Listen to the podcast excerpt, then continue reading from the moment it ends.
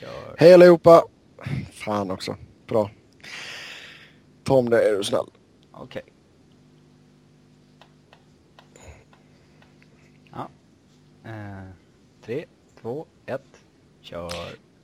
Hej allihopa och välkomna till Svenska Fans NHL-podcast. Mitt namn är Sebastian Norén och med mig så har jag Niklas Wiberg och Robin Fredriksson. God kväll på er två. Hej. Hej.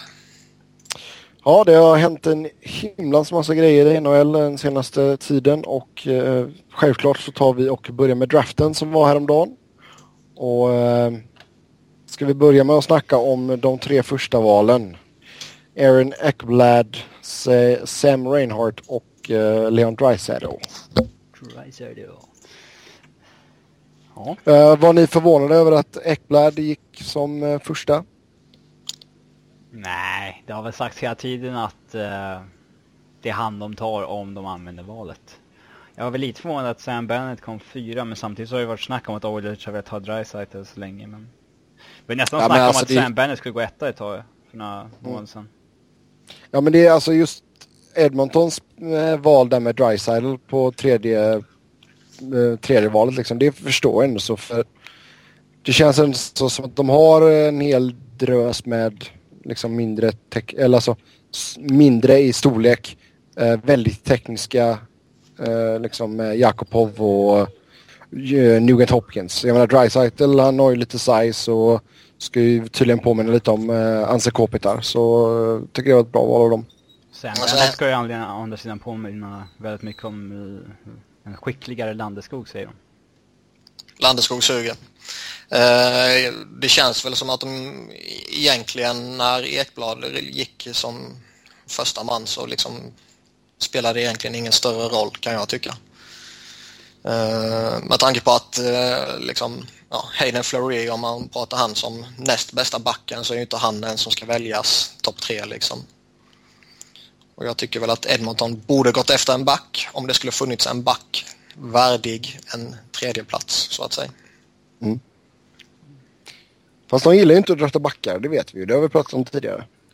Nej, de har ju väl insett att de ska ha en back, men nu fanns ju ingen som var värdig att gå 3 så att säga.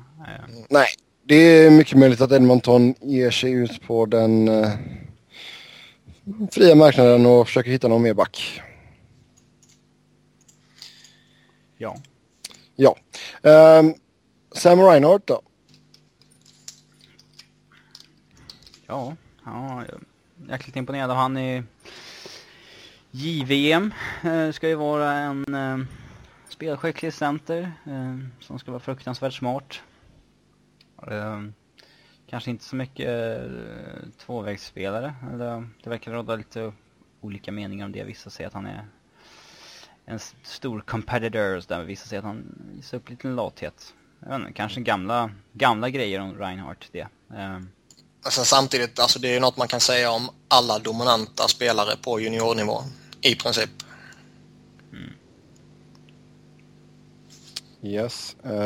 Kan jag också nämna att Draisaitl blev den högst draftade tyska spelaren genom tiderna. Fantastiskt stort. Ja, det är väl kul för dem. Sam Bennett, han hamnade i Calgary och de verkar ju äckligt nöjda med att han fanns tillgänglig där på 4:e platsen.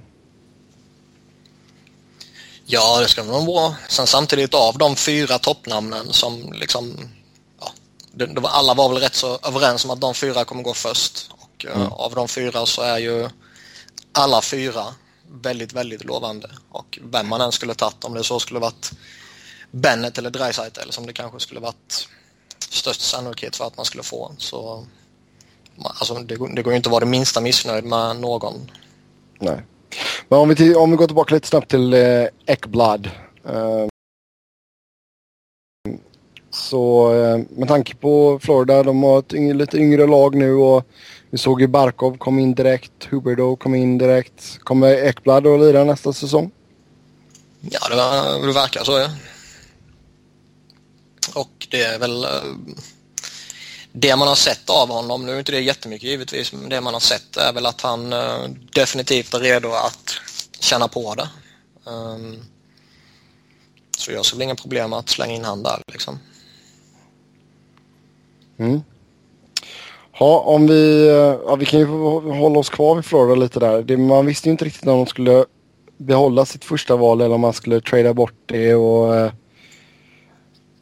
ja, deras GM Talon där, han sa ju lite olika procentsatser beroende på när han blev intervjuad. Det var 62,5% vid något tillfälle och sen var det 80% vid något tillfälle. Men konkreta bud från Vancouver, Tampa Bay och Philly stades det i alla fall. Men ingenting som Florida nappade på. Nej, det bästa ska ha kommit från Tampa tydligen. Då var ändå Vancouvers val. Det var väl 6:e valet, 24:e valet och Hunter Shinkaruk. Det är ganska saftigt för att byta upp sig 5 platser. Ja. Niklas, har du någon inside information om vad Philly kunde tänka sig att ge upp? Jag hörde någonting om att det var Brayden Schenn, Lecavalier och något mer. Det råder ju lite olika uppfattningar om vilken kännbrossa det egentligen var. Mm. Eller Luke så hade ju, om det var Dale Talon, bara lagt på när de kom med det erbjudandet. Ja, alltså snacket som går är ju att alltså det första snacket som kom då under första rundan så att säga, det var ju att Brayden Schenn och Vinny och sen Flyers första val då. Men liksom att de ville ha Wayne Simmonds istället för vad jag kanske förutsätter då är Lecavalier. Mm. Och ja, att alltså det... liksom Ron Hextall var inte redo att göra det, och det tycker jag är helt rätt att han inte gör det. Mm. Sen kom det ju lite idag tror jag det var, där Bruce Garriock, så det får man ju ta för vad det är liksom, där han sa att det var Luke och inte Brayden. Så där förstår man väl givetvis att det inte blev något av det.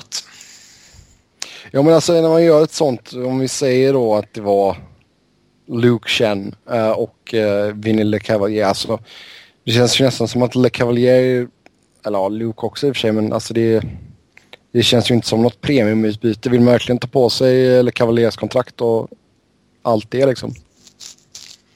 Ja, men Florida har ju senaste åren visat att de inte har något emot lite jobbiga kontrakt. Och jag menar, de kommer behöva spendera för att ta sig över lönegolvet överhuvudtaget. Så det kanske till och med på ett sätt skulle vara välkommet. Och jag tror ju att en sån som Vinny LeCavalier skulle kunna fylla en viss funktion för just det här att liksom vara mentor och utvecklare för deras fantastiskt liksom lovande stomme som ändå finns där. För tittar man igenom deras laguppställning så plocka bort Brian Campbell. Sen finns det inte mycket vettiga veteraner kvar egentligen. Mm. Ja, nej, det är i och för sig sant. Sen är det klart att jag skulle inte ge bort ett första val i en draft där du har möjlighet att få en, vad de flesta förväntar sig ska bli en franchise-försvarare mot en Luke som liksom inte funkar riktigt bra, och kanske en Vinny LeCavalier som nog skulle fylla en funktion och göra sina mål men som inte på något sätt kan bära laget liksom. Och även om ett 17:e val som Flyers hade är helt okej, så är det ju liksom, ja, det är inte någon garanti på att spelaren du väljer där blir någonting. Nej. Ja, har vi någon info om vad Tampa Bay ville ge? Nej, inte vad jag läste i alla fall. Det ska ju ha varit det bästa erbjudandet. Eller i alla fall det som fick Florida att tänka till mest. Mm. Nej, jag har inte sett något heller, men man bör väl... Det är det som sägs. Ja, skulle man kunna gissa så är väl kanske någon av deras unga forwards. Palata eller Jansson eller någon. Ja, med tanke på att de har rätt många sådana. Försvarsstommen med Ekblad och Hedman är väl attraktivt att bygga på för framtiden. Ja, minst sagt. Hade Tampa något val i första rundan? De hade ju New Yorks val och sitt eget, va? Eller? Ja, 19:e. Mm. Och sen tradade de iväg Rangers, tror jag. De plockade Anthony DeAngelo. Mm. En back. Mm. Liten back får man ju säga faktiskt. Jo, föddes strax söder om Philadelphia. Det var lite snack om Flyers skulle ta honom, men han verkar ha lite attitydsproblem. kan man nog lugnt säga. Mm. Ja, alltså vi kan ju nämna lite andra liksom Northworthy Det är 28 svenskar hela draften. Ja, se där. Det var inte så... Hur många var det förra året? Jag vet inte, men 29 är väl rekordet. Ja, okej. Okay. Ja, vi såg 2 stycken i första rundan. Vi kan ju gå över 3 lite snabbt innan vi pratar om andra spelarna som jag hade tänkt. William Nylander draftades av Toronto med 8:e valet. Någon kommentar på Ville? Nej, han såg ut att vara typ 10 år. Härligt hår. Han är fruktansvärt snygg för att ha en så ful farsa. Alltså han är ju skitläcker. Han har ju fått håret av morsan, det kan vi lugnt lugnt säga. Ja. Jag väljer att inte kommentera Robins... Han har en liten man-crush, det är ju... Man-crush, boy-crush. Boy-crush, ja. Det är väl... Nej, de två är väl fan lika gamla. Det är väl olagligt för mig att säga att Nylander är snygg. Ja, han kan vara med i något Toronto boyband där. Sen Adrian Kempe draftades av regerande Stanley Cup-mästarna Los Angeles Kings, 29:e valet. Mm. 2 killar som tillhör Modo. Det stämmer. Mm. Jag har jävligt dålig koll på vad tror du om... Ja, Niklas har ingen koll på Kempe. Robin, har du någon insight på Kempe? Alltså jag vet... Han var ju lovande i Djurgården en gång i tiden, men han stack ju när Djurgården åkte ur tillsammans med sin brorsa då till Modo. Mario, Super Mario. Ja, exakt. Wow. Han ska ju vara stark, jobba hårt och sådär, sån snubbe, driva på mål kille. Så jag vet inte riktigt vad han har som gör att det är en första rundspelare. Det vet jag inte, men... Det känns ändå som en kille som ändå kan passa in i Los Angeles system ifall Sutter stannar kvar en längre tid. Det har varit lite snack om att han inte kanske kommer vara kvar så länge. Ja, men alltså fan, man draftar inte... Man tänker inte på sånt när man draftar. Alltså, ja. Man tar... Inte om man är smart i alla fall. Ja, vi får se. En kille som jag... som många har pratat om, just det här med attitydproblem och sådär. Joshua Ho-Sang draftades av New York Islanders. Killen verkar ju vara sjukt begåvad, men verkar vara en liten stökig grabb. Svensk blod i ådrarna också. Jag säger Ho-Sang låter väldigt svenskt. Alltså han härstammar typ från 8 olika länder. Det är helt störd blandning där. Rondell. Jag säger som Snow sa, han och så slänger skit på honom också, så han kommer att passa in väl. Mm. Nej, men alltså, jag tror... Fantastiskt rolig intervju. Ja, den var skitbra, var den. Den var riktigt bra. Jag tycker även Nikita Scherbak hade ju en underbar intervju också med TSN. Scherbak som draftades av Montreal på 26:e platsen. Om vi tittar på andra spelare som draftades från Sverige, så ser vi Kevin Fiala draftades som nummer 11 av Nashville. Han har ju spelat med HV71 och Jakob Vrana, nummer 13. Mm. Och David Pastrnak. Ja. Eller David Pastrnak. Säg en del om hur högt man ser på, alltså i resten av Europa, man ser på utvecklingsmöjligheterna i Sverige, att de där spelarna har flyttat dit. Mm. Det är väl kul för svensk ishockey på något sätt. Det är väl skoj, samtidigt så tar de plats för svenska talanger. Mm. Fast ja, de petar väl bort de som inte blir något i alla fall. Alltså, det... Ja, visst kan man se det på det sättet, men man kan också se på det att de som är precis på gränsen, som mycket väl skulle kunna slå igenom, får inte chansen att slå igenom. Så jag är lite tudelad. Det där som du säger, det är ett gott kvitto för liksom svenska hockeyn, att många verkar vilja uppskatta den liksom. Men sen samtidigt så det är inte bara positivt. Det är heller inte killar som skulle, om de inte når en och liksom blir kvar i typ Färjestad eller något sådär, och bara, så här, så att de är precis på gränsen, inte når en och helt plötsligt så blir de liksom svenska ligans bästa spelare i 10 år istället. Där kommer de ju inte bli kvar då. Men Ja, det är väl ändå... Ja. Att Europas hetaste hockeysammanhang vill till Sverige är väl ett gott tecken. Mm. Förutom Joshua Ho-Sang så draftade ju även New York Islanders Michael Del Colle som nummer 5.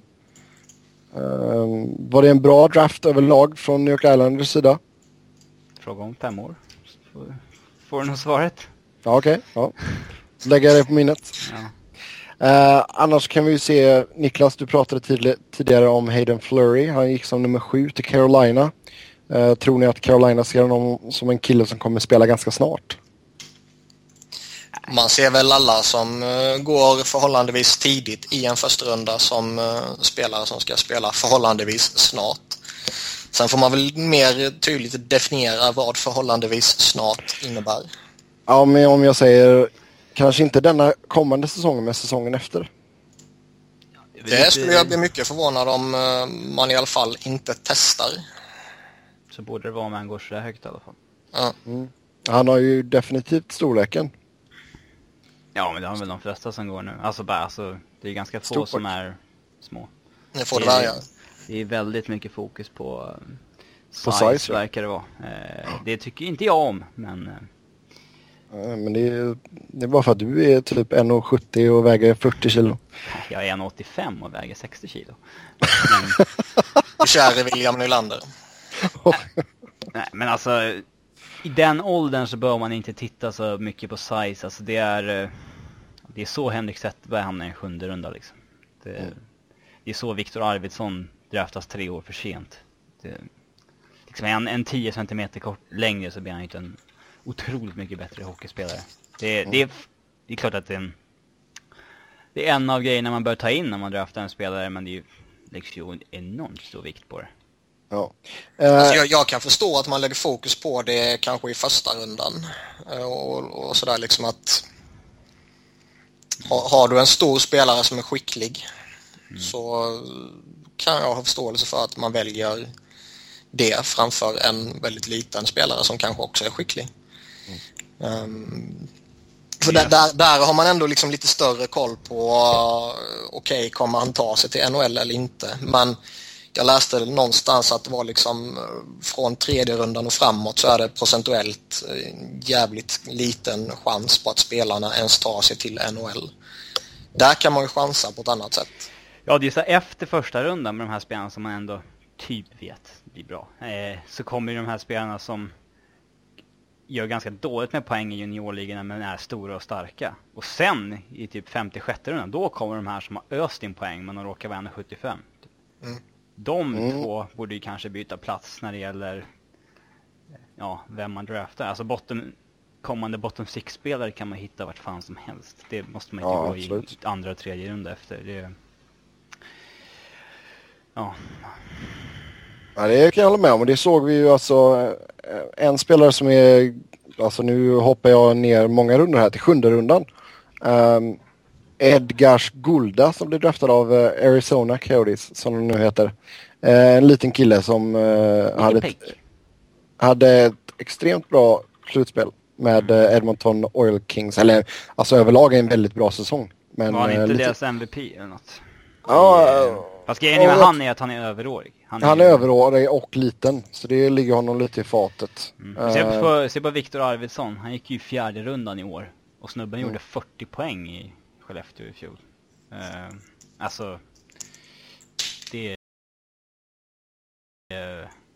Det tycker jag är märkligt att man går... Alltså han borde ju bli tagen för flera år sedan, men nu att det inte var en typ andra runda situation på honom. Alltså när man ändå har gjort 40 poäng i Sverige, då är det ändå... Då borde nästan tänka på att flytta över det om du har gjort det som 21-åring. Redan nu i sommar. Mm. Absolut. Sen om vi tittar tillbaka på första rundan så en spelare som var rankad väldigt högt, oftast 1 eller 2 bland de europeiska spelarna, så var det ju Kasperi Kapanen, och många trodde väl att han skulle gå högre än 22. Han hamnade i Pittsburgh. Smutsigt, mycket smutsigt. Kul Niklas som har hypat han på Twitter typ 1 år. Han hade Pittsburgh. Ja. Men det var ju så här att Philly valde ju före Pittsburgh och Niklas fick... De tar ju inte en liten spelare i Philly. Nej, alltså... det känns som liksom att skulle de... Det verkar som att de hade liksom ett rätt stort sikte på en back. Skulle de gått efter en forward tror jag de skulle tagit en liksom Alex Tusch eller något sånt där. En stor tung. Det är alltid kul att följa utvecklingen på Detroits sjunderundsval när de tar såna long shots som de chansar på. Nu tog de med en svensk från Skellefteå. Och sen tar de en ryss som har 93, alltså han skulle ju draftas för 4 år sedan egentligen, men ja, som är 20 bast, 2 meter lång och har gjort 23 poäng i KHL. Ja, de har intressanta chansningar där i sjunde runden. Absolut, Detroit har ju varit bra på att drafta sent. Så. Men Niklas, Travis Sanheim, vem är denna man eller pojk? Jag såg extremt många who? Efter nej, det var ju inte en människa som hade liksom han i sina planer, om man säger supportrar då. Han var väl rankad någonstans mitten 20 och sånt där liksom i första rundan då. Så det var väl en viss överraskning egentligen, för det kändes som att okej, skulle man ta en försvarare nu och Julius Honka inte var tillgänglig, så var det väl kanske Anthony DeAngelo som man skulle satsa på då, som är den här som jag sa innan, liksom född strax söder om Philadelphia och sådär. Eller då gå efter en winger. Så det var lite förvånande att man valde honom. Men sen samtidigt så man får rätt stora vibbar tillbaka till förra sommaren då, när man plockade upp Sam Reinhart som tippades gå lite senare, men som har haft en kanonutveckling under den här säsongen. Samma sak kan sägas om Sanheim. Liksom en stor, skridskoskicklig försvarare som liksom bra speluppfattning, skicklig på att sätta igång spelet. Om han når sitt tak så blir han väl en tvåvägsback för ett första par. Robin, jag måste ju fråga dig, med att du är vår Rysslandsexpert här också. Nikolaj Goldobin, draftad av San Jose med 27-valet. Såg en hel del kommentarer om att han kommer bli riktigt bra. Jag har ingen aning. Du har ingen aning? Nej, okay. En riktig kass jävla Rysslandsexpert. Ja. Sen går vi över till, vill ni nämna något mer från första rundan, eller kan jag klicka över till andra rundan? Jag kan nämna en sak från andra rundan. Men jag frågade om första rundan. Ja, Nikolaj Ehlers blev draftad av Winnipeg som 9:e. Grattis Danmark. Så, andra rundan. Första svensk där blev ju Marcus Pettersson, som draftades av Anaheim. De har ju haft bra tur med unga nordiska backar innan. Jag tänker på Hampus Lindholm och Sami Vatanen. Så Marcus Pettersson till Dags organisation. Vem är det du vill prata om i andra rundan, Robin? Är det Ivan Barbashev? Nikolaj Aub Kubel. Nej, det är ju det här fallet. Alltså, vi ser Marcus Pettersson och Andreas Englund som går tidigt i andra rundan. Det är båda två är spelare som, Andreas Englunds fall, kom in i slutet på allsvenskan, gör det riktigt bra i Djurgården med uppflyttningen. Och sen så är det Marcus Pettersson som kommer in och gör 10 matcher i Skellefteå som tas... Det är stora starka backar. Men så har ju Skellefteå en annan back som klev in och tog en ordinarie plats på ett... Alltså Marcus Pettersson fick inte spela i slutspelet. Däremot så fick en annan back som kom upp i Skellefteå, som är född 96, det Sebastian Aho, som gjorde 13 matcher i slutspelet. Så ja, ansågs vara den bästa unga backen de har. Men han är 15 cm kortare än Marcus Pettersson och draftades inte alls. De är dumma i huvudet helt enkelt när det kommer till sånt här. Size matters. Kan jag kolla lite snabbt här vem som... den längsta spelaren som draftades var Hunter Smith.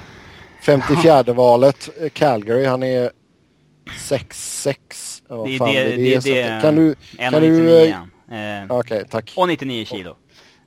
Känns lite Brian Burke över det, va?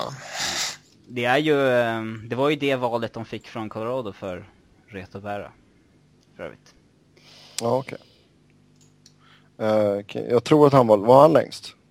Det vet jag, det är du som... Eller var det någon som... Nej, det var en du som sitter och mumlar. Ja, förlåt. Nikita Triamkin är ju faktiskt en inch längre. Och... Ja, 6,7. Jag har kollat på NHLs sajt här, så det blir ju i dumma amerikanska mått här. Han är 6 feet 7 inches och väger 228 pounds. Från Ryssland med 66 valet, ja, Vancouver. Han såg ju... Ja, han var gigantisk där han gick runt i. Mm. 228, vad blir det? Det är väl runt... Ja, det är över 100, gott och väl över 100 pannor. Ja, han är över 100 pannor. Ja. Kortaste spelaren måste jag kolla lite snabbt här också nu, så håller på och leker runt lite här. Kom igen då. Nej, jag får det bara... Ja, nu får jag scrolla hela jävla vägen ner. Viktor Olofsson, 5,7. 157 pounds. Det verkar ju jäkligt litet. Då tas man ju förstås i sista rundan. Japp. 180 första valet av Buffalo. 5-7, sa du? Spelar med Modos junior. Sa du 5-7? Sebastian. Nu försvann den jävlan. Sebastian! Nej. Enligt Elite Prospect så är ju Miktor Olofsson 5'11". Men jag skiter faktiskt hur stor han är. Så att vi kan gå vidare här när vi passar på någonstans. Ja, bra! Nu är jag tillbaka. Hej! Ska vi lämna draften där eller vill ni prata något mer? Vi sa att vi skiter i det varje och går vidare. Okej, då gör vi det. Och så ska vi plöja igenom kontrakten som har skrivits. Och även 2 stycken buyouts. Men vi börjar med de som har skrivit på kontrakt. Och Jim McGinn, ett 2-årskontrakt med Colorado. Cap-hitten landar på $2.95 miljoner. Robin, är det en bra förlängning av Colorado? Ja, det tycker jag är en rimlig förlängning för en spelare som gör en 20 mål, 20 assist och bidrar med fysiskt spel, och han kan också kliva upp i en första eller andra kedja och göra ett gott jobb där, även om man inte vill kanske ha honom där på permanent basis. Men det är fortfarande en kille man skulle kunna leva med att ha en sån kedja om man skulle lägga mycket pengar på en back eller någonting istället och ha lite cap issues. En bra komplementspelare helt enkelt. Ja. Duchene gillar att spela med honom för att han är en kille som driver mycket på mål. Det är mycket mål när de spelar ihop. Yes. Sen en spelare som hade blivit väldigt attraktiv ifall han hade gått till den öppna marknaden var ju Andrei Markov. Men han stannade i Montreal. Kritade på ett 3-årskontrakt med en cap på $5.75 miljoner. Mm. Det är klart att det är... Egentligen är det väl 1 år för länge så här spontant. Men sen samtidigt så står det mellan att skriva ett 3-årskontrakt med Markov eller att tappa honom. Så skriver du ett 3-årskontrakt med honom. Mm. Så pass viktig är han. Han leker sig inte på termen där. De vill ju 1 år och han 3. Mm. Brukar man ju landa på 2 förr eller senare när bägge parterna vill ska bli av, men... Kopplat lite lön istället. Men inte mycket. Nej. Ja, sen Niklas Brayden Schenn, 2 år, 2,5 mille för Philly. Jag är jättenöjd med det kontraktet.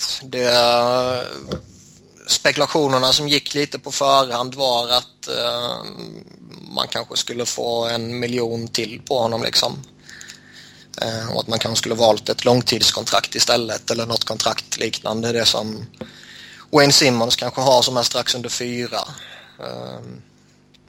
Nu är väl jag rätt nöjd med att man valde någon form av bridge deal här istället liksom. Mm. För han har, även om han sakta men säkert utvecklas, så har han ju inte tagit det där steget än så att säga. Det är svårt att lova att han kommer bli en spelare som gör 70 poäng. Det är väldigt tveksamt. Precis. Så det, jag tycker det var rätt rimligt. Och... Det bästa hade väl varit att få honom på ett Simmons kontrakt, men det kanske inte han alls var intresserad av. Nej, alltså rent spontant så har han väl egentligen kanske ett högre tak än så. Om liksom han träffar rätt i sin utveckling så kan han ju bli en bättre spelare än en 4 miljoner spelare. Mm. Det är ju samma sak med Simmons dock. Mm. Men sådär. Ja, nöjd. Yep. Sen såg vi Marian Gaborik som hade ett väldigt bra slutspel för Los Angeles Kings. 7 år och en cap hit på drygt 4,9 miljoner dollar blev det för Mr. Gaborik. Det känns väl inte som att de skulle kunna hoppats på ett bättre kontrakt. Utan det var ju konstigt nog snack om 3 år. Det var det som var... Som gav en liten chock kanske när kontraktet... annonserades liksom. Men, fast ska man gå på 3 år då blir det ju dyrt utav helvete. Absolut. Alltså någonstans jag tar när det kommer till Gabriks fall så tar jag nog nästan hellre en lägre capit men en del år än att jag tar liksom 3-4 år kanske upp mot 7 miljoner. För det skulle nog inte vara omöjligt att han skulle fått ett 3-4 års kontrakt på 7 miljoner capit. Nej, absolut inte. Men med den här kappen så är han, jag tror, 5:e bäst betalda forwarden i Kings lineup. Och alltså även ifall han skulle dippa lite om kanske 3 år så känns det fortfarande som ett kontrakt som går att trada bort. Det är klart han kommer dippa. Det är ju ingen snack om saker. Jag menar han är ändå 32 bast. Sen om man börjar dippa när han är 34 eller 36, det låter väl vara osagt. Jag har svårt att se honom som den här liksom Martin Saint-Louis som kan spela och hålla en väldigt, väldigt, väldigt hög nivå så pass länge. Så jag är väl rätt övertygad om han kommer dippa. Men som du är inne på så är det ju ett kontrakt som definitivt är tradebart. Framförallt med tanke på att det inte är några klausuler. Men hur funkar det med nya CBA här? Så att han skulle lägga skridskorna på hyllan efter 5 år. Ja. Blir det någon... Recapture? Ja, det blir det väl. Nej, jag har för mig att med nya CBA så blir det inte det. Nej, det blir inte det. Bara de gamla. Nu är det bara plus 35-kontrakt. Okej. Så det är ju bra. För Kings del alltså. Ja, och då spelar det ingen roll om de ligger på fler år på det här. Sen, man signade även Matt Green, veteranen. 4 år och 2,5 miljoner capita blev det för honom. Där blir jag ganska lättad för ryktet. Det är som att Äv skulle gå hårt efter honom om han hittade marknaden. Lugna dig, de tar Willie Mitchell istället. Ja, men han kommer i alla fall på 1 eller 2 år då. Green, det är sant. Det är ju, Green är ju, alltså Dean Lombardi är ju väldigt lojal mot sina spelare. Och någonstans så är det ju... totalt jävla orimligt att ifrågasätta ett lagbygge som har vunnit 2 Stanley Cup på så här kort tid. Men det känns ändå liksom att behålla både Green och Mitchell känns ju jävligt fel. Och nu verkar det som att de kommer släppa Mitchell. Ja. Och får jag välja mellan någon av de två så behåller jag ju hellre Matt Green. Även om det står mellan säg 2 år för Mitchell eller 4 år för Green. Jag håller med Wiberg där. Nästa man var Ron Hainsey, Carolina, 3 år. Och här är ett av Wibergs favoritkontrakt. Capiten är på 2,833333 miljoner dollar. Det är lite fusk att säga att det är. På att du inte säger ut hela... Ja, exakt. Kan inte en siffra i taget. Får du säga att det är 2,833,333? Nej. Nej. Ingenting med det. Bra för Carolina. Säkra upp Hainsey. Men, Hainsey. Ja. Det är väl intressant så tillvida att han knappt kunde få ett jobb för 1 år sedan. Och han har inte varit märkbart bättre nu än han var i Winnipeg. Så att... Nej, sen tycker jag väl som jag sa när han gick till Kings så att jag tycker det är en helt okej spelare. Det var märkligt att han inte fick i fjol snarare att han får nu. Ja, lite så kan man säga. Sen visst, han är 33 bast nu och det känns väl inte direkt som att han blir bättre. Men det har han väl inte ett kontrakt som säger att han ska bli heller. Nej. Sen, det var mycket spekulationer om hur mycket Ryan Callahan vill ha betalt och Tampa Bay beslutade sig för att ge han 6 år med en cap hit på 5,8 miljoner. Det kan man ju se på 2 sätt. Alltså det är mycket, mycket, mycket bättre än alla de här ryktena som sades innan traden och i samband med traden. Så på det sättet är det ju ett fynd.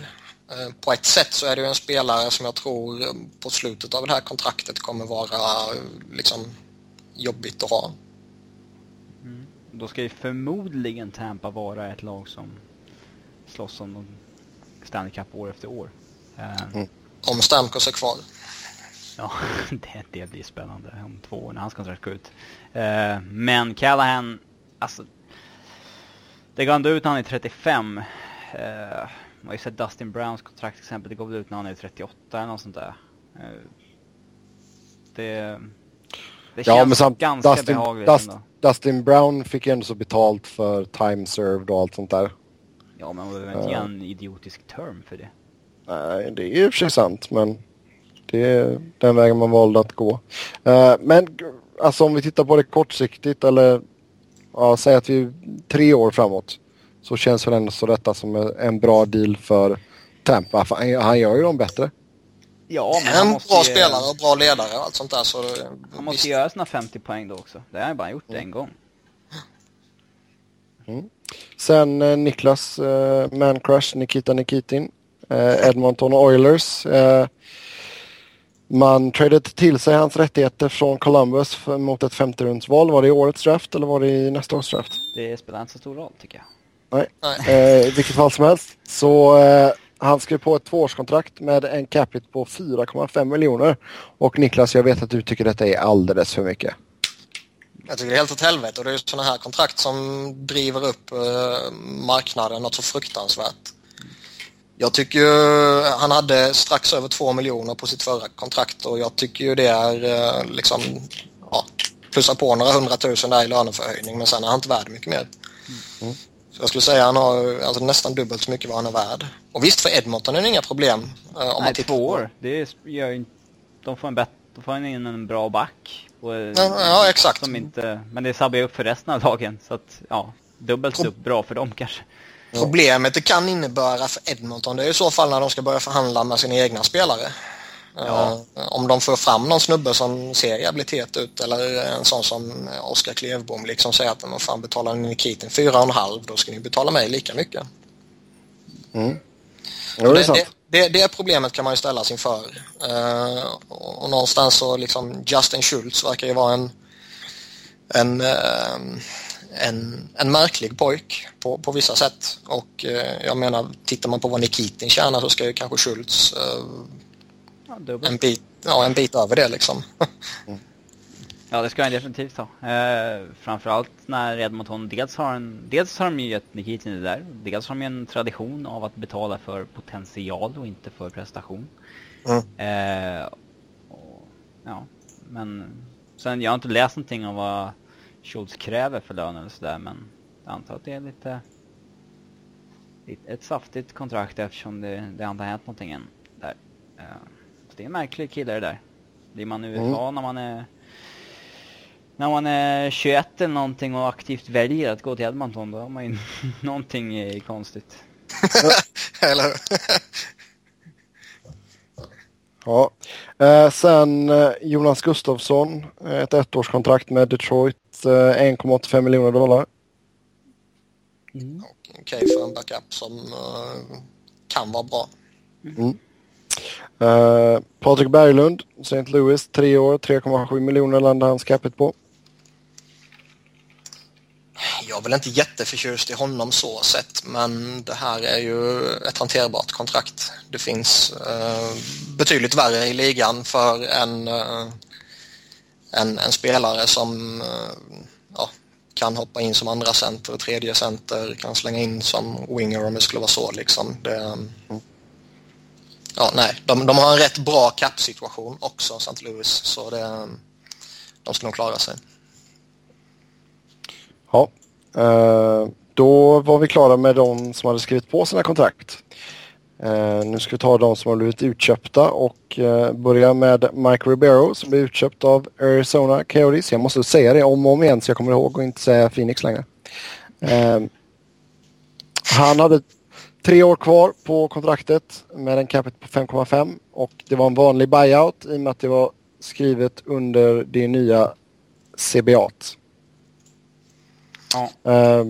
Jag kan ju dra storyn bakom detta beslutet och Herr Rivero, han dels levde han inte upp till förväntningarna och sen så var det en massa strul på sidan av isen. Så då tyckte Don Maloney och ägarna att det var dags att säga hejdå till Mike efter bara ett år här i Arizona. Det var väl alltså ett idiotiskt kontrakt från början. Det var ett idiotiskt kontrakt från början och jag var ju väldigt skeptisk till värvningen. Och jag var rätt övertygad om att det inte skulle fungera rent liksom, det här att han inte skulle lyfta laget som liksom, förmodad första center. Men att han skulle bli utköpt på grund av liksom, problem utanför isen och allt sånt där, det var väl lite oväntat får man väl ändå säga. Ja, alltså vi vet ju vad som har sagts officiellt så han kom för sent till träningarna flera gånger och bussen när man skulle åka till flygplatsen och sånt där och tydligen så hamnade han i en konfrontation med Dave Tippett efter match i Colorado och stod och skrek på varandra i omklädningsrummet och sådär så förvånar mig inte att man köper ut honom efter ett sånt uppförande liksom. Var det någon som vet vad hans fru har sagt om det här? Nej, de är ju separerade just nu. Okej, de separerade. För hon var ju mäkta irriterad när Washington inte ville ha honom. Det hände ju ganska tidigt in på säsongen dessutom att hon tog ungarna och stack. Ja, då kanske det som har bidragit till att han fuckar ur också. Ja. Så sen vad som hänt förutom det, det är ju bara spekulationer. Så det är ingenting jag tänker diskutera här. Sen så såg vi att Christian Ehrhoff blev utköpt av Buffalo. Det hände idag, söndag, när vi spelar in. Ska vi inte snacka om vad Ribeiro ska? Ja, men kommer han ens att hitta någon annanstans? Klart som fan han kommer. Han gjorde fan en poäng per match i Washington bara för ett år sedan. Det är klart han kommer hitta ett jobb. Jag skulle bli mycket förvånad om han inte gör det. Det är inte Scott Gomez vi snackar om. Alltså, jag tror Chicago till exempel kan jag vara intresserad av honom. Jag tror det, men däremot känns det väl lite som att han kommer nog inte komma till ett starkt lag om man säger så förrän efter liksom det här dominobrickorna har börjat falla med var hamnar Statsny och så vidare och finns det liksom någon annan intressant spelare som kan tradas och allt vad det innebär. Så han kanske får vänta lite om han vill till de här stora lagen som har någon chans. Men det är upp till han om man vill ha ett nytt, om man vill ta det bästa kontraktet han kan få eller om man liksom. Hade jag varit han så hade jag väl inte haft något emot att ta andra jobb centret bredvid Kane i Chicago för liksom 2,5 mil för ett år. Men ja. Spelare verkar alltså, ju sällan göra sånt. Så att... Först och främst så bara han väl få ordning på sin attityd och på sitt liv. Ja. Innan han ens tänker på hockey. Kan jag tycka. Ja. Med det så går vi vidare till Christian Ehrhoff och Buffalo och han hade 7 år kvar på sitt kontrakt och han hade en cap hit på 4 miljoner. Så hur många år kommer Buffalo betala för Ehrhoff? 14. 14 år. Trevligt. Jag tror det var totalt 12 miljoner. Ja, då får han ut 36 av de 40 miljoner han fick för det här kontraktet från början. För 3 års service i Buffalo. Så han är väl jättenöjd. Nu får han ju chansen att gå till ett lag som kan vinna igen. Det är bra jobbat i och för sig. Tror ni att Ehrhoff kommer ta en discount med nästa lag som han går till? Nej. För det är väl ändå så en kille som kommer vara väldigt eftertraktad på marknaden. Ja, det blir bästa backen på hela marknaden. Ja, precis. Lagen kommer ju, alltså telefonsamtalen kommer ju svämma över liksom. Så det... 5,5, 5,75 någonting på 6 år eller något tror jag han kommer få. Ja. Jag ser liksom... Alltså det finns alltså med tanke på hur dålig den här freedent-kåren är på backsidan så... Nej, alltså den mest eftertraktade backen är ju Matt Niskanen liksom och det är ju en jättechansning att hosta upp 5,5-6 miljoner på 6-7 års kontrakt för honom. Han har gjort en bra säsong. Christian Ehrhoff har ju visat det i 5, 6, 7, 8 år, alltså år att han liksom, han kan vara en back för toppar. Mm. Ah. Och han har ju 5 goda år kvar minst. Så att, ja, det är väl min stora dröm nu att Colorado signar honom. Där är han en perfekt fit som vänsterfattad back som de saknar i första paret. Och det har ju sagts att Colorado var ett av lagen som var på honom vid trading deadline om att trada till honom där. Men det blev inget av. Så att det är en riktigt eftertraktad back nu. Även om det ska sägas att alltså ni känner ju till Colorados beatwriter Adrian Dater som är lite konstig. Jag frågade honom på Twitter före om han trodde att Colorado hade något intresse för honom. Då sa han att han gjorde 6 mål och var minus 27. Överskattad. Så att typ exempel, beatwriters, de har inte koll på de andra lagen. De följer sitt eget lag, resten kan de inte. Det finns 100 exempel på det runt om ligan. Ja, det finns hur mycket som helst statistisk bevisning på att Christian Ehrhoff, att Buffalo gjorde mer mål och släppte in enormt mycket mindre när han var på isen än när han inte var på isen.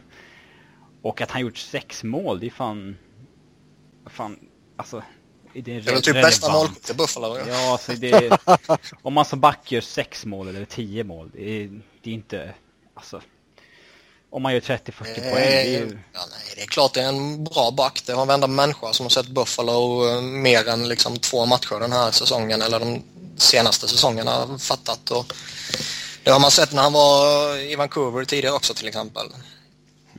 Så han är ju en toppback på den här marknaden, inget snack om saken. Det är dessutom en brist på backarna som faktiskt kan verkligen spela ett första backpar. Och det kan han göra.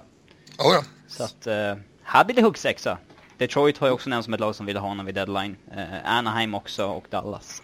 Så att alla de 4 lär väl i alla fall vara intresserade nu. Ja, och lägg till 10 till. Ja, så blir det ju. Och det... Om jag var Niskanen nu så skulle jag vänta till domen och bricka med er har fallit innan jag tar något beslut för att... Då får jag mer betalt helt enkelt. Ja. Sen, det beror på. Alltså, skillnaden mellan dem är ju att den ena är vänsterfattad och den andra högerfattad. Om man bortser från lite liksom, det här med att Niskanen kanske är en one-hit wonder bara. Men har man ett extremt behov av en högerback som är högerfattad så kan ju Niskanen vara en prioritet för det. Har inte Niskanen spelat vänsterback trots att han är högerfattad? Han har lirat en del på vänsterkant. Det är där han vill spela, alltså att säga. Så att, Jo, men vi vet att många GMs, många coacher är lite konservativa och liksom att när du är högerfattad så spelar på högerkanten. Lite konservativa. Det var snacket om kontrakten och med det så tar vi en liten bensträckare och så kommer vi tillbaka i del 2 med klara trades och rykten om kommande trades och spelarsigningar. Så klicka på del 2 så hörs vi där. Hej! Ha det gott! Glenn.